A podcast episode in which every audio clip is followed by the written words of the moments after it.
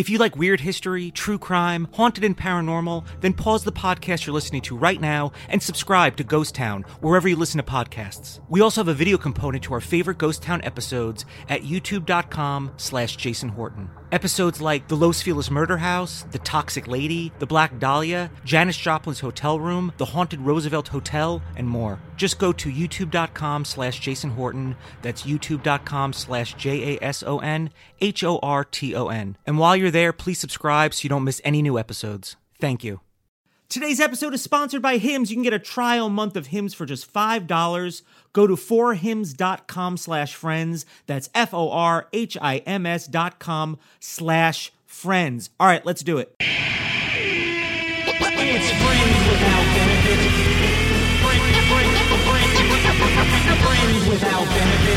It's the Friends Without Benefits podcast. My name is Jason Horton. Welcome to the show. Today I sit down and have a chat with Tay Zonday. You probably know him best as the guy who sang Chocolate Rain, the viral video, the internet sensation, and I've known him for as long as I've been in the YouTube world, and he has made a really great career for himself. He's an actor, musician, artist, and he's a very interesting and thoughtful person. Interesting points of view, uh, and I feel like uh, somebody if I he's one of those people if I was like at a party, not that I would go to a party, uh, and tried to have a similar conversation, I don't think I don't think most people are as open as they are when they put on you know a pair of headphones and talking into a microphone. Even though more people are going to hear about it, I feel like they open up more, and uh, I, I believe this is one of those conversations. I recently did a stand-up show, and uh, somebody in the audience uh, told me that I looked like Drew Carey. I reminded them of Drew Carey and I didn't really know how to take it, but they seemed really hot for Drew Carey, so I took it as a win. Listen, successful guy. I just I just don't think I look like Drew Carey. I'm not saying I look better or worse. I'm just saying he we're not doppelgangers. Um, but I took it as a positive, I guess. You seemed to like be super hot for Drew Carey. On that note, uh, I'll be at the Comedy Store March 20th at 7:30 p.m. If you want to see for yourself when I'm on stage, do I look more or less like Drew Carey? While we're on the topic of looks, 66% of men lose their hair by age 35, and the problem is once you start noticing your hair is going away, it's too late and it's easier to keep the hair you already have than to try to replace the hair that you've lost. And you wind up like kind of like, well, can I move my hair this way? Can I put on five hats and then you know do you want a bald spot to pop up or do you want to do something about it first? And guys tend to go other like like what's in can i hang upside down and my hair will start to grow? What weird like weird things will i read on a message board that i will try? Well there's a solution. forhims.com it's a one-stop shop for hair loss skincare sexual wellness for men. Okay hims connects you with real doctors and medical grade solutions to treat hair loss. There's well known generic equivalents name brand prescriptions to help you keep your hair. Keep it. If you have it, keep it. Don't give up the fight. There's no snake oil pills. There's uh, and it's uh, over the counter weird over the counter supplements from a gas station. That's that's what you're gonna. That's what you're gonna. That's your solution. Uh, no prescription solutions backed by science. There's no waiting room, awkward doctor's visits, and you can save hours by going to forhims.com. It's easy. You answer a few questions, a actual doctor, yes, a doctor will review and prescribe you products that are shipped directly to your door. It's it's like you sometimes you're willing to do what you need to do it, but you're like, you don't want to go through this awkward thing of like going to the doctor. Nobody wants to admit like I'm getting older or I'm prematurely this or that. Well, okay, for him takes that all those problems away. All they they know what the problems are. They know. Listen, I don't even. I I'll buy like three of the same shirt in different sizes just because I'm too. I just don't want to try it on. I I just don't want to deal with it. And in the same way, for him has it all figured out. They take all that guesswork out and make it very, very easy for you. So order now. My listeners get a trial month of Hims for just $5 today, right now while supplies last. See the website for full details. This would cost you hundreds if you went to a doctor or pharmacy. So go to forhims.com slash friends. That's F-O-R-H-I-M-S dot com slash friends. Forhims.com slash friends. First time I worked with Tay uh, was a parody of True Hollywood Story that he used to do. I think I, I, don't, I don't know if they still do it, uh, but it was uh, the True Hollywood Story of the keyboard cat. So goes way back. I mean, we're talking like almost 10 years uh and uh yeah we've uh, we've worked together ever since on various pro- uh, projects ran into each other at various events and i think after all this time um there's probably things i want to know about him like i was just like it's basically what's up with you dude not in a bad way but like i want to know what's up and how, how do i ask the kind of questions to have the conversation i want to have uh unless it's in this kind of podcast interview format. Um, but I think you'll find it really, really interesting. So uh, let's get into it with Tay Zonday. Oh, let me turn let me turn my phone off though, because that'll be weird.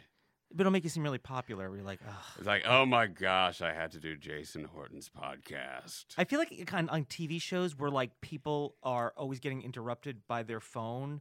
They never shut. They do, the, the concept of either shutting it off or keeping it on silent is never a thing. It's like you know you have the option to like not have it buzz or ring, but they never change it. No, because it's such an easy go-to It for, is, ri- for writers. What, like before You don't have to. You don't have to pay at a SAG rate. You- Yeah. it's, it's, the phone is just there. and it's a way to kind of like get in or out of a situation or change the situation. Like Yeah. now, a cell phone can. I mean, you know, in any like in But but you do improv. I mean, that's Yeah. like that's a really cheap way to wrap a scene or to like. Oh, I mean, uh, yeah. like if Yeah. I mean, if that's what you're re- relying on in your environment, then uh, yeah. You'd be a little bit more creative. Well, that. I mean, we we could do that when you're like if you're awkward at a party, which I don't really go to. But if I was, I'd be Yeah. awkward. I could just pretend I'm on the. you, uh, you did when you were younger. You were a partier then, right? Never. Never. No, You've never done it. I had my first drink at 33. oh wow. Yeah. That's. I mean, honestly, because I. Uh, I mean, I. When did I have my first drink? Maybe 25, but Yeah. I've, I've uh, consumed alcohol maybe five times since I was 21. I'm 35 now. So. Right. Yeah. I don't. Uh, I really big- don't drink much. I, Yeah. I don't like the. T- it burns. It Yeah. like burns my face and my sinuses. Yeah. And uh, I just never got into it. I don't like soda either, though. I don't like carbonation. Oh, I I'm re- do. I'm, I'm real sensitive to that. No, I just. Uh, yeah. That's that's what's gonna get me is the soda. Oh wow. It's gonna get me. Go- I, I- I don't understand how people do it. it's addictive. Well, it's it's addiction. Yeah. If I had to really boil it down, it's it's it's they. I mean, obviously found a way to make it addictive, and they succeeded. And it's the caffeine, so it's the addiction nobody talks about. Yeah, it's, a- it's a very silent killer. I was thinking about when we first when we first. It was it through Totally Sketch we first connected on. Was it Mike, was it Michael Gallagher? Yeah, you should get him on here. He's a rock star now. Oh, he's Holy been on here twice. He's oh, been on here- okay. he's been on here twice. Oh, I didn't go through all the podcasts. Yeah, well, we just hit Yeah. uh, like uh, you know, uh, I know we passed number sixty nine. oh wow. So you're not going to be number sixty nine. Very sorry. That's a very coveted I'm not a one. prime number. No, yeah, yeah. No, no, no. You'll be you'll be like 175. Oh wow. That'd there be we good. go. I know. I don't know if I'll, I won't live that long. Um, but I feel like yeah, Michael Gallagher's in Totally Sketch is the way a lot of us have met. Yeah. At least me personally. And you know how I met Michael Gallagher was he was 19 years old working at Mahalo. Oh yeah, yeah, yeah, yeah. Uh, that old human search engine from back in the days. And uh, he made sketches for them, did sketch comedy. And uh, he was interviewing enough YouTubers, including me, whom he interviewed in late 2007. Uh, no, he set up an interview between me and Veronica Belmont in San Francisco. what happened to her? And uh, that's a good question. Yeah. Anyone? Anyone? Anyone out there? I'd have to Google. Um, but it was a lovely interview uh, in 2007, and uh, then we stayed in touch. And eventually, he figured, "Hey, why don't I make YouTube sketches for myself?" And the rest, as they say, is history. Yeah. Well, I I know how I've first had some kind of contact with you before that because I was working for the E Channel and I mailed you some kind of like licensing agreement. I remember mailing you a licensing agreement Wow. and addressing it to you. Is it? It's the weirdest things Mm-hmm. that people hang on to, and uh, um, you know, I, I I hate to say it, but um, I'm very memorable. So people remember these little details of, hey, you know, I saw you at the airport in San Francisco in 2008, and I was really nervous, and you kind of seemed to be like tired, so I didn't want to approach you. And they'll be telling this uh, it, it, 10 years later. I'm like, really? Um, I don't know. It, it's just, it's weird because I don't have any, I can't remember all the people who remember me. Oh well, I mean, being on you know uh, on something like YouTube or where I mean, it could be anyone, it could be TV, movies. People see so much. I think YouTube is very more personal, so people consume so much of you, and then they feel like they're like, oh well, I've but you don't know anything about Yeah. the other people. Well, How I'm could you?" also I'm also like Big Bird too, though. I mean, it's just like I am what I am. I'm Right. there. I, Yeah. I, Yeah. It's hard for me to hide. right. It, yeah, I'm a type, as they call it. They say it politely in Hollywood. yeah. It's like, oh, you're a type. I want to be a type so bad. Oh, I wish I could. I wish. I wish they knew what to do with me. Um, no, because you have like range actors and type. Like a Mhm. range actor would be like Christian Bale. Yeah. You don't know what he's going to be from movie to movie. Yeah. You don't know what what what paintbrush he's going to be in telling the story that has been written for him because he's allowed to have range. Um, you know, a type would be more like a Vern Troyer. yeah, yeah. That's yeah. Um, you know, the you, you're conceptualizing a, a, fairly specific type of talent when you're writing a role for Vern Yeah. Troyer, um, whom I, I guess if the people listening don't know, he's a, a fairly short actor. So Uh, Austin uh, Power movies. yeah, Austin Power, Mini-Me in Austin Power and whatnot. So Where do you? Uh, where'd you grow up originally?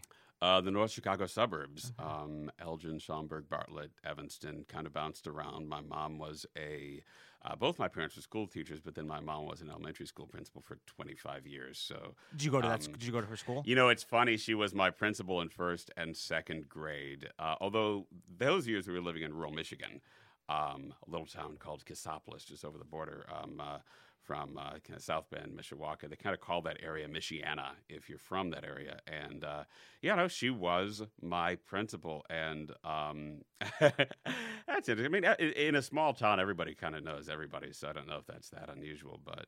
Um, yeah, you know, and I was not a well behaved kid. That's the thing. Like, I always had a very passionate sense of justice and what was right and what was wrong. And, So you were you were a narc, a snitch. um, oh, I mean, that, that has another context, though. I mean, that's, that's like, it's like, wait, they were dealing drugs in my school precinct, and I was just snitching on They put a hit out on me. No. Um, uh, no, I just, uh, I remember I was not a well behaved. You know what it was? I always thought I was an adult too.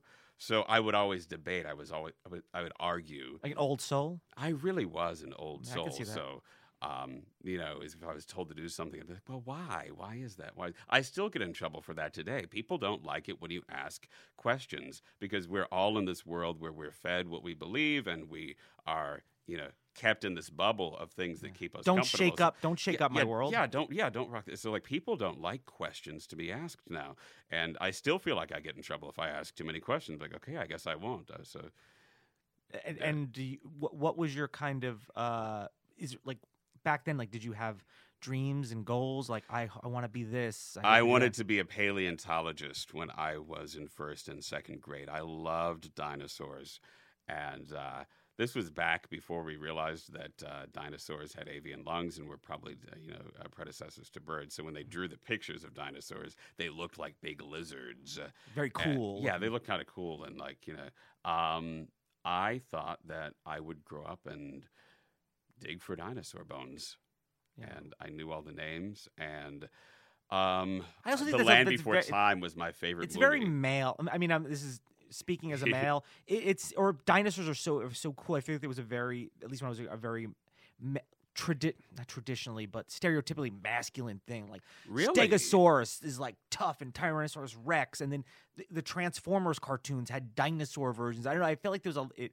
It definitely like appealed in a way. That that may be the case mm. because I was not allowed to play Yeah. with violent action figures Yeah. as a kid. I was not allowed to play with GI Joe and He Man, Yeah. and um, my parents were fairly progressive, but also strict. So I was a very parented child. So I never thought of it that way. Yeah. You see, I'm already gaining new insights into my own psychology being on this podcast. Maybe I.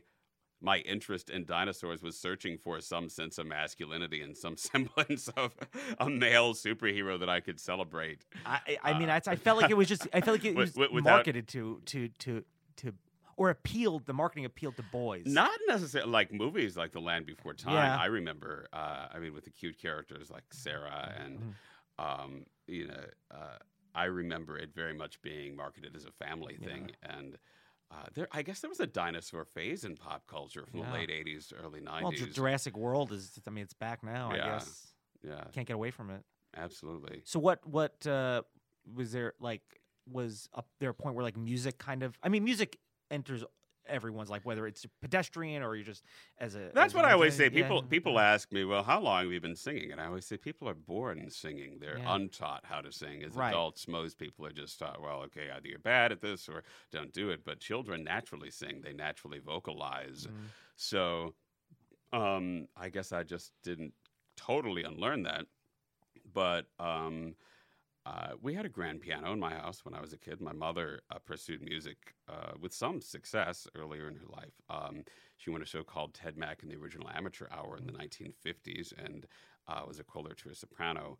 Uh, but you know, my mom's black, my dad's white. Kind of in the period of the '60s where my mom was starting to have success as a, as a uh, younger girl, uh, there weren't as many opportunities for African American women to be successful in opera until about a decade later. So uh, she ended up going down a different path. But um, uh, we all had the opportunity to take music lessons, and, and, and it was part of our families i- i- as a kid. But I would say my mom chose not to force me to learn music. She chose not to be a disciplinarian. She felt that uh, that sort of compromised the relationship if she tried to be both a sensei and a parent. So um, sometimes I wish she had pushed me a little bit harder because I did take some piano lessons, but um, I ultimately uh, let it fall by the wayside and it became basically a hobby. Uh, I was in graduate school in Minneapolis. Uh, pursuing a PhD in American Studies because I always figured out as a kid that I wanted to be a PhD in something. That's what I moved into after dinosaurs. I watched Star Trek, uh, The Next Generation. I love Lieutenant Commander Data. I loved the idea of Spock and Data and being smart and just analytical and Yes, just being able to walk into a room and sound like the smartest guy and be the smartest guy. Being the youngest of my two other siblings, you know, my, my brother's six years older, my sister's 11 years older. So I was the youngest by quite a bit, always surrounded by older, smarter people. And so I think part of the drive to sound smart and be articulate and uh, be intellectual came from that. And so uh, Spock and Data and wanting to become a doctor, uh, somebody was always in my head. And that's exactly the lack of focus with which I entered graduate school. I was in undergrad in communications, had an advisor be like, hey, I got my PhD in American Studies. I didn't have to know what I was doing. And I went into grad school not knowing what I was doing. Uh, but I continued to have music as a hobby. And in Minneapolis, it's very cold. But I remember dragging my keyboard, my open, uh, my an amp, uh, sometimes along with that keyboard to open microphones at small mom and pop cafes uh, around the city, and playing for two people, maybe three people, half of whom would be reading the newspaper. And along came YouTube in 2006, where I was like, hey, why am I going to all this effort to play for nobody? Minnesotans aren't honest with you. They're wonderful people, but they're a little bit too nice. There's a lot of good music that came from Minneapolis. Oh, though, right? beautiful, beautiful musicians. But you ask Minnesotans, Prince. yeah, but but you ask Minnesotans, well, how did how did I do? Did you like that? And they're like, yeah, that, that Yeah. was interesting. Yeah. Uh, you know, keep keep at that. Yeah, keep keep doing that. You know, they won't tell you if they really think you were terrible or if you were great. Um, uh, just because you know they're not super confrontational. In New York, they will. You know, on the East Coast, they have no problem. Boston, anywhere uh, on the East Coast, they'll be very honest with you. But uh, so I started recording videos in my living room. I wanted to create an alternative name. My government name is Adam Bonner. I'm like, well, I figure I'm going to still be an academic and publishing papers or doing museum research or whatever happens when I finish my PhD. You didn't want to the, have the, the the Adam name be connected to everything. Yeah, no, I wanted to do this music project as kind of like, okay, I'll call my music this character. And so in January 2007, I was Googling catchy names. I put Tay Zonday in quotes. Uh, with and without a space. How? How do you come up with Um, those letters together? Um, you know, they just roll off the tip. of the tongue. no, it does. But, It does. But the end of the Yeah, story is it got zero results on Google. And, and is that good or that's good? That's good. Yeah. Because that I knew it was going to be mine. So I took tayzonday.com and .net. so you were and- analytical from the very beginning when it came to your marketing. I mean, I was very deliberate in building that brand. Um, and I knew if you heard Tay Zonday in conversation, it was clear how it would be spelled. Uh, that's the biggest thing I find when anybody is pitching anything to me now, whether it's a show, a podcast, there's this app that I'm doing. Whatever. I Google it and I really question: Is this a unique Google name? Are you at the top of your own Google results for what the name that you were handing out on your business card? And a lot of people who are very smart still don't have that intuitive sense of branding to this day, where you know the first thing anybody is going to do with any endeavor that you pursue in your life is Google you. And so you're reverse engineering the process. Yeah. if you're not at the top of your own Google results, then you know you're Right. already. Plus, your name is is phonetic. It's like it it's spelled the way it sounds for the most part, and Yeah. it's it clearly if if I wanted to be like, "Oh, I gotta I'm gonna look this guy up. That's the worst thing when people have like weird, you know. it's Website names, Twitter, and I was like, oh, I don't know how this is. How is this spelled? Like, Yeah. and then you never find it, and then it's forgotten. But Mhm. yours, it's guaranteed that you know um, you're probably going to spell it correctly within like a 95 percent you know Yeah. success rate. Well, some people ended up thinking it was Tezon Day when Oh, they heard it instead of Tay Zonday, but Yeah. you know the spelling was the same. But uh, in any case, you know I did get honest feedback on YouTube in my early videos. My first video was singing "Swing Low, Sweet Chariot," but way deep like Paul Robeson. So like "Swing Low, Sweet Chariot," and uh, you know people would tell me. Oh my gosh, my ears are bleeding. You sound like a didgeridoo. Have you ever heard of Australian throat singing? I don't think this is ever going to be mainstream. I'm like, oh, okay. Well, at least they're telling me what they really think, as opposed to uh, the open mics where I didn't get that type of feedback. But um, uh, I kind of learned to sing an octave higher in the baritone range, which is where Chocolate Rain ended up being up uh, because I figured it would have more mass appeal. And um, Chocolate Rain was a song that I ended up uploading as an afterthought. I had completed a number of songs on YouTube, and you know I had a small following on YouTube. There were a number of, of us in the early days on YouTube. Uh, they had a friend system where you could add friends, and then after you added friends, you could invite them to subscribe to your channel. It's funny, a little known fact: one of the first friends that I had on YouTube uh, under YouTube's friends system was the Kidrauhl channel uh, which actually ended up being it's Justin Bieber's channel. Okay. And at that point, uh, you know, Justin he was just another kid, and his mom was uploading videos for him saying, "Hey, my kid can sing and he can dance to you know Michael Jackson and Usher, and and he was a talented singer and dancer, he, uh, but uh, of course, uh, the rest, as they say, is history on that. But um, uh, I had another video, Love, that I'd done with a, a collaborator in Australia that they announced they would feature on the front page back when the front page of YouTube was human curated. And that was like the biggest news in the world at the time in 2007. You being getting the news that you would be hosted on or featured rather on YouTube's front page.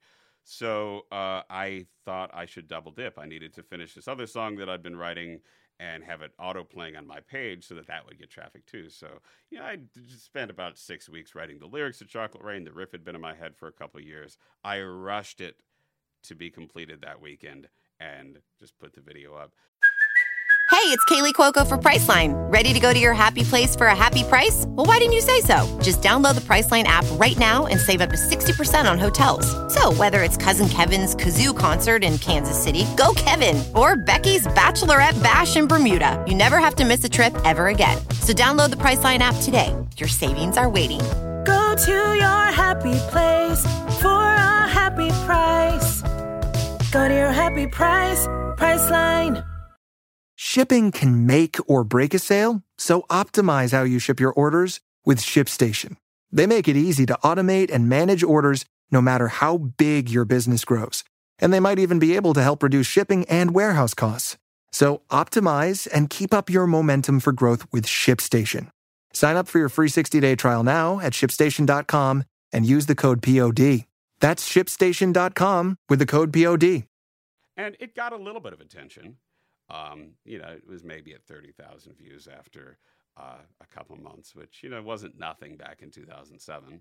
I mean, uh, When the it- site- when the it's, site it's was something smaller. now still with, Yeah. the, with the amount of videos that are out there. Oh, absolutely. And um, someone posted it on Digg.com, which is like Reddit, in June of two thousand seven, and uh, uh, social bookmarking site. Uh, it was seen by someone who's part of 4chan and then posted on 4chan, which is a message board of, you can Google them. There's lots of news that's tied to 4chan and anonymous and whatnot. Uh, some of uh, ill repute and some. Sure, sure, not, sure, you know, yeah. Uh, um, but I won't be their biographer. But in any case, it sort of became a joke on that site. And uh, the first sense I got that the video was going to go viral uh, was someone prank called Tom Green's web show that he was doing at the time. And uh, in the middle of the call, they broke out singing "Chocolate Rain," da, da, da. and uh, Tom Green kind of responded as a joke, like "Oh, chocolate rain," da, da, da, and hung up the phone. And I was like, "Oh, that's the first semblance of a known person." Who I could actually name, like okay, maybe he did Freddie Got Fingered or whatever, but- Yeah. but I knew who he was, uh, uh, singing my this thing that I did on the internet, and um, yeah, a couple days later, Carson Daly uh, featured it on his TV show, which was a late night show at the time on on uh, primetime TV, and it became a national news story. Where in the first two weeks, uh, I believe this was mid July 2007, I was asked to do radio interviews and just uh, literally a nerd plucked out of my element. And you listen to my early interviews, they're terrible. Uh, my first satellite interview on CNN, I think I said, um, um, you know, you know, um, about 35 There's times. no, there's not a lot of precedent though for for for you know. That's true. There yeah. there were no breadcrumbs to follow for going viral at the time that I did. I couldn't be like, well, what that did- word viral wasn't was barely yeah, around then. Yeah, like what did what did Rebecca Black do? What did Antoine Dodson do? What did Damn Daniel do? there wasn't anybody. Uh, there were other videos that were going viral, uh, like Soulja Boy's "Crank That." Uh, Chris Crocker's "Leave Britney Alone" went viral about a month later, but I was the family-friendly viral. I was the viral video that YouTube liked for PR reasons because at the time YouTube's biggest competitor was MySpace, and then Facebook was this young up-and-comer and YouTube needed a signature event that defined what could happen on YouTube that could not happen on any competing platform. So this idea that one person was able to upload a video and then thousands of people parodied the song, uh, remixed Chocolate Rain, singing their own videos in front of bed sheets and singing minstrel pain or whatever other joke they could come up with related to it. Um, it became a phenomenon, and YouTube actually reached out to me and said, "Hey, we want to feature a front page takeover where we just take over the front page with Chocolate Rain and derivative videos uh, that people have used to remix it." And they did that. So it was really this perfect storm of, uh, you know, I had for totally incidental reasons decided to put a downloadable MP3 with the song because I was mad YouTube wouldn't play videos in stereo. So I was like, okay, I'm going to provide this as a free download so people can hear it in its full quality. I happened to do a song that it was very easy to loop the first part of the MP3 and re-sing on top of it. So many ducks had to line up in a row uh, for it to find success. And uh, when in that crazy moment of heat where I, you know, everyone and their mother is trying to contact me uh, in the entertainment industry. So, you know, three of the four major record labels at the time were trying to contact me to sign me. Uh, booking agents, literary, um, I guess those are literary agents, uh, people wanting me to sing at their kids' bar mitzvahs, people wanting me to sing at their corporate parties. Uh, and I was not ready for any of this. I was literally just a full time graduate student who did music as a hobby in my living room, and suddenly Were you in Min- Minneapolis at this time? I was in Minneapolis, still in graduate school. Uh, uh, and in fact, if, if anyone uh, knows about how humanities PhDs work, there's two parts. You do your coursework for three years, and then you take your prelim exams, and then you're allowed to do your research to finish the PhD for another couple of years. Uh, I had my prelim exams that summer. so uh, it was just a very, very busy summer, and I kind of had to decide do I want to drop everything and pursue entertainment, or do I want to continue in grad school? I decided to try to continue. Um, uh, it didn't ultimately work out. Uh, eventually, I kind of fell out of the PhD in my department, and I agreed that, hey, um, you're not really focused on this. Uh, about a year later, I uh, was kindly asked to leave and given a master's degree. So uh, at that time, uh, Not a bad consolation not a bad consolation. But the other interesting phenomenon is like when it was happening in that peak of heat, I didn't know how long it would go on for. I figured, hey, this is what it's like to have 15 minutes of fame. This is what So you you you were you conservative with what what you thought? I was very conservative, I think, because I, I played it safe. I was very conservative. I didn't really appreciate the amount of heat that I was experiencing that summer, where suddenly I'm nobody, and then I'm on the front page of Sunday's LA Times doing Jimmy Kimmel. Uh, that October, I opened for Girl Talk at First Avenue, which is, of course, you know, an iconic club in, in Minneapolis. Um, hindsight being 2020, I probably would have done a little bit more to to run with that. But you never know. You, you like uh, it ended up being the Energizer Bunny, where it kept going and going and going. Where the following March, I uh, won a YouTube award and went on a press tour. I was uh, parodied on South Park. Uh, that following summer, 2008, I won a Webby Award, uh, and I kind of ended up becoming iconic and identified with this period of the internet and with the idea of doing internet videos to a point where, to this day, uh, someone who does not remember the video Chocolate Rain and might not even remember the name Tay Zonday, they'll see me uh, sitting across the room at a, you know, like a mall food court or the DMV, and they'll be like, "You're that guy from the internet. You did that video," and uh, it's an interesting dent to leave in the universe, as Steve Jobs would say. Are- is that something that you are like I I don't mind this or is it do you have any I just I, I don't know if there's people out there that are kind of resent their what they have or they're like hey listen this is what it is what it is and it's cool. Um, you know, there are very, very talented people in this town, Los Angeles, and all over the world who work their entire lives and they don't get a single calling card. There is, you know, nothing in the public mind that that uh, sticks out for them, and so I look at it positively. If you get a calling card, uh, enjoy it, roll with it. You know, uh, if uh, Alfonso Ribeiro walks in the room uh, right now, he has done all sorts of work in entertainment. He's hosted, he's written, he's directed, he's a very talented dancer, Dancing with the Stars, done all sorts of things. But when he walks in the room, what do you remember? Carlton. The Carlton Yeah. dance. Yeah. Uh, and so, um, you know, that's just a calling card that's in his pocket. And so I, I look at Chocolate Rain the same way. Uh, when I walk into a room, uh, it's like, you know, a certain number of those people will have sort of an old business card of mine in their pocket where they'll have an experience that uh, touched them or that's memorable. And it's odd how Chocolate Rain became something like, um, you know, I would say, you know, my parents' generation uh, is always going to remember a certain number of things. Like they'll remember when they heard that JFK got shot. They remember when uh, they heard that John Lennon, that, like Moon landing, yeah, all- yeah. Not not to not to use morbid examples. Yeah, but- but um, uh, you know, a lot of people remember where they were when they first heard Chocolate Rain or what they were doing. And it's funny to hear adults now who are you know, maybe in their 20s go, Yeah, you know, I was in seventh grade and uh, Somebody came we up were to in the me, compu- yeah, we were in the computer lab and we were passing it around. And uh, is going, Is that real? Is, is his voice real? And it was just a really uh, definite memory for a lot of people.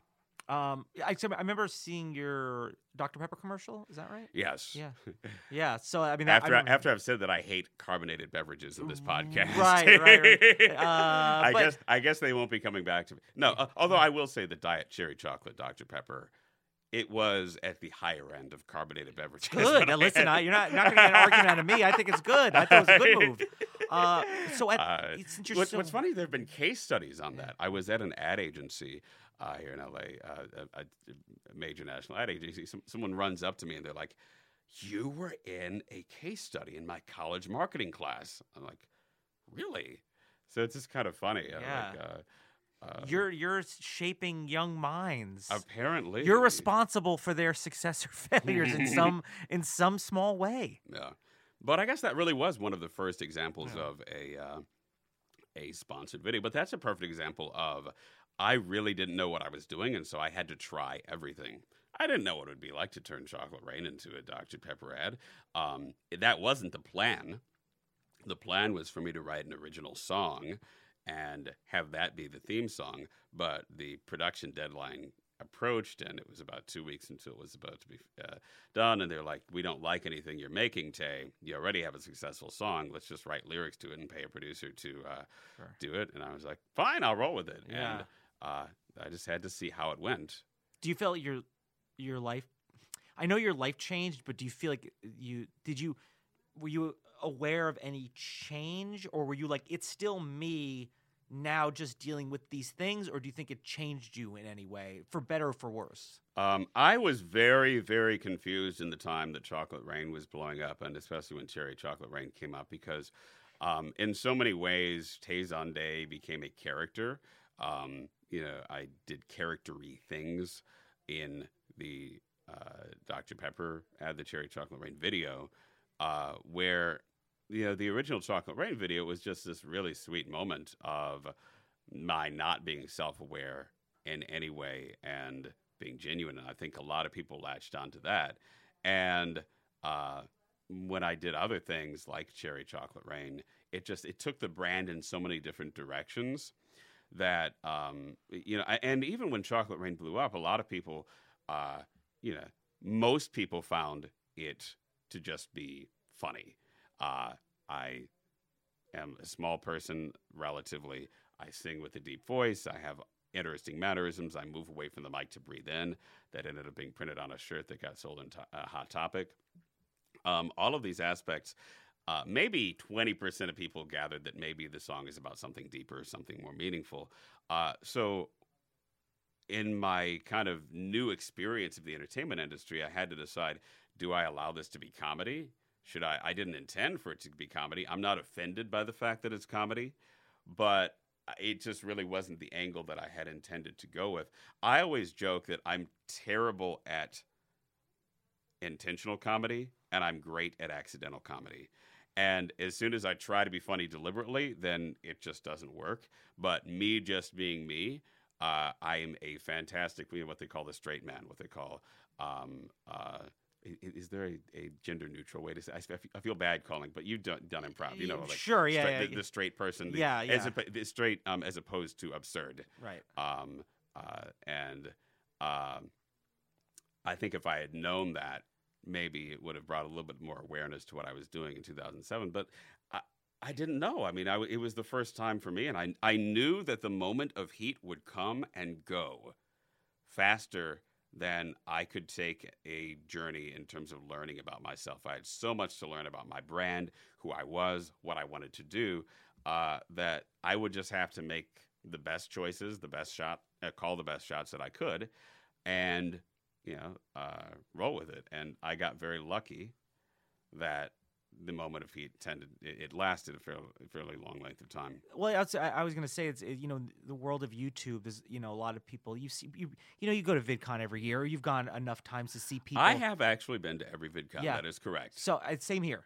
Uh, uh, and you see people that are like people are losing their minds for, and the next year nothing. Absolutely, I, I'm Um, one of those people. So, But, but however, Here's the thing, you know what? Mm. Like people recognize me, they Yeah. just don't care anymore because, they, which is kind of like this perfect place to be, where it's like, oh yeah, there's that guy. I took Yeah. a picture with him four years ago. right but there's still there's there's like a kind of like a there's like a purpose you know in the beat but i think it's because you never and i think where people later on where they become like really popular they think like this is gonna last forever i'm wonderful i'm great because people are telling me that i'm great and then by the next year or maybe the year after they've are become like irrelevant in in in comparison Oh, absolutely. I mean, you, you certainly find out who your true friends are. Yeah. Uh, you know, because when you're hot, every you can't keep anybody off you when you're hot. Yeah. Everybody is approaching you to do any type of thing on the planet, and um, yeah, I mean that's that's one experience, and I think it's valid. But um, you know, now, uh, you know, the the biggest difference now though is when I was having you know, I was the bee's knees and very hot in 2007 and said, Hey, I have huge numbers on the internet. Uh, I could meet with Hollywood agents and they'd pick me up like a wet piece of lettuce and be like, So, where are your TV credits? Where are your feature film credits? It didn't mean anything to them at that time to have big numbers on the internet. Uh, whereas now the world is You can leverage that, yeah. is completely opposite. There's almost sort of this fetishization of social media metrics and inflating them and and seeming like you're somebody. You know, uh, I always tell people looking to um, yeah, grow their social media though that discoverability is more important than um, your audience size. That uh, you know it goes back to what I said earlier. Someone who can Google you and find you uh, and find out what you've been doing recently, then you know that's key because. Uh, That's a long, a better, longer game. that's a better long game. I almost look at my social media now as sort of a resume, so to speak. Um, you know, it's not so much about numbers because YouTube has changed completely.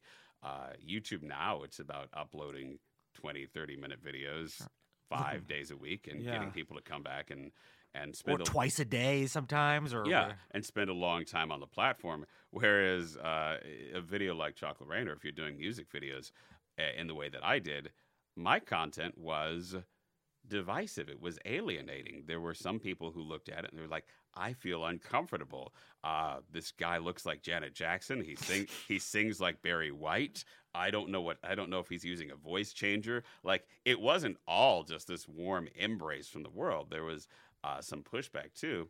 And now all of the social media platforms are designed to prevent user alienation. They're designed to prevent you from seeing anything that could disturb you, challenge your preconceived notions. Keeps you in that bubble. Yeah, it keeps you in that bubble, like we said. So, um, content like viral, uh, like I almost called it viral rain. content like chocolate rain doesn't go viral as easily now. Yeah. Oh, so uh, well, I know. I remember you like you know, seeing you in a lot of projects like uh, Internet Famous, right? Mhm. Very funny. I thought that was hilarious. Oh yeah, Mi- Michael's It great. Yeah, that was very. Uh, it was just a Not very, a single chocolate rain joke in that movie. No, I know. Oh no, actually, I guess there was at the end. At I the did end, say, you- I, but at the end, that was fun. That, that- that was like after. That was an after thing, but you were. It was just a very funny kind of real thing of like Yeah. you'd have to see. You know, go see Internet Famous. It's, a Yeah. good, It's, a good it's on. Netflix. It's on Netflix. Go Um, see it. Uh, Tay's great in it. I'm yeah. in it for a second. I'm great in it too. Uh, I always joke that my acting career is on the friends and family plan. Yeah, okay. Like I, I have plenty of IMDb credits. Yeah. Uh, you know, uh, but it's rarely from an audition or an open cattle call where uh, you know a thousand people showed up and they suddenly whittled it down to me, like you're the one to play that role. It's always people who know me and have seen me in person and have a concept of what my range is and where I'm. You've already auditioned ten thousand times for them inadvertently. Yeah, inadvertently because they, they met me real life, and they're like, "Oh, this this would be a great role for Tay. Why don't we bring him in for this?" Um, which is it's kind of frustrating. Um, I would say, dream come true in the future. I would, if I could choose how to make a living in entertainment, uh, it would absolutely be acting on camera. Um, I feel more real with lights in my face and being on a set delivering lines that someone else has written in fiction uh, and being that character than I do in real life. Um, and part of that is because my real life is so fictional. Yeah. Uh, it's so, you know, people uh, see me and they see a, a distinct experience that they've had. Um, so I feel more real on sets than I do off of sets uh, in terms of acting. But um, I think it's also a challenge because the people don't really write stories for types. Uh, especially for types, uh, actors who are specific types to be leads. So, you know, I've gone to auditions where I'll read for a relatively minor role, even for something, you know, CSA casting director, Netflix special, whatever, and and the line is literally like something. All right, let me slide this cap across the table, and I'm reading it exactly the way that I would deliver it authentically, uh, but somehow that's not right for Yeah. that particular role. So, uh, you know, it's it's interesting um, the way casting and the way entertainment works. But I also look very young. Uh, you know, I'm 35. I don't really look older than 20 on camera. So, I'm so sorry to hear that. um, so that so that's another reality of, Sure. of uh, you know there may be some opportunities that I'll have when I'm looking a little bit older because naturally I would play roles of authority. I would play the chief of police, Mm. the uh, senator, the governor, the uh, professor, the the narc or snitch that No, we were talking about. Oh, listen. the, the second grade narcos. Yeah, yeah, yeah. I mean, uh, I could see it. I'd, I'd listen. I'd catch in a second. uh, So what's so what's what's what's going on now? What do you do? Are you, are you just like just like me, just like us, just like all of us in Hollywood, just finding our place and and you know working as much as we can and just enjoying life? Is like that's what's going on with you right now? Uh, that's a great description. No, no, you, there's so much pressure in Los Angeles to answer this question in an impressive name dropping way. Uh, where you're supposed to name drop every project that you- you're part of, and and you know people joke that LA is fake because you know the answer to that question is always like, oh well, you know I was just on a set Yeah. with- Quentin Tarantino and this and that, uh, and um, you know I uh, I think it's okay to just be in a mode of exploring. Uh, the answer I give when I come into the country through U.S. Customs and they ask me, What do you do for a living? is I say that I'm an entertainment. Uh, what that means, if I have to break it down, is I sing, I act, I do voice work. Um, uh, I've had some success doing voice work. Uh, but, you know, that's also something I don't brag about because, especially if you're doing that, it's really about the client and not necessarily about Right. the talent. So I, uh, I try not to make things about me being the particular talent if it doesn't really need to be about me. Uh, well, listen, I, uh, I, I- I just, I don't know. I think we both have, uh, you know, been like through the in that YouTube world for so long, Mm-hmm. and still are like still in it, and with a lot of other people, and um, I don't know. I feel like I we, we always end up working together, or I see you and stuff like that, and Yeah, uh, our, our friends are becoming pretty successful. Yeah. I mean, uh, the the 2007 cohort of YouTubers. um, Yeah, you know, Rhett, and Link have a big production coming. the- Everyone's the, doing the- great. The, Fine brothers are doing great. Uh, everyone's um, everyone Mi- learned a Michael lot. Michael Gallagher. Yeah. Shane Dawson. We were in a couple of his videos. Yeah. he's he's doing fantastic. So Everyone's doing great. yeah. Everyone, I'm happy for everyone. Everyone's doing great. but I'm most happy for us. Yeah. Uh, so where can we find you uh, online? Um, you Google Tay Zonday. and, See, uh, they- gotcha. See, that's uh, that's that's the big takeaway from this is Uh, all my reels are on my website, tayzonday.com. yeah, So not uh, Tay Zonday, yeah, it's Tayzonday. but, but if you put it all com. together, it's, it's, it's going to be the same thing. This is fun. Thanks Yeah. for doing this. Thank you for having me. Friends without benefits.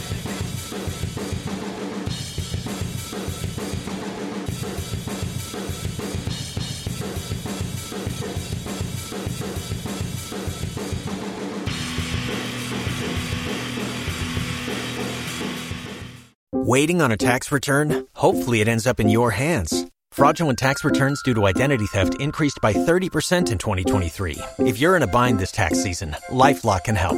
Our US based restoration specialists are experts dedicated to helping solve your identity theft issues. And all Lifelock plans are backed by the Million Dollar Protection Package. So we'll reimburse you up to the limits of your plan if you lose money due to identity theft. Help protect your information this tax season with LifeLock. Save up to 25% your first year at LifeLock.com slash aware.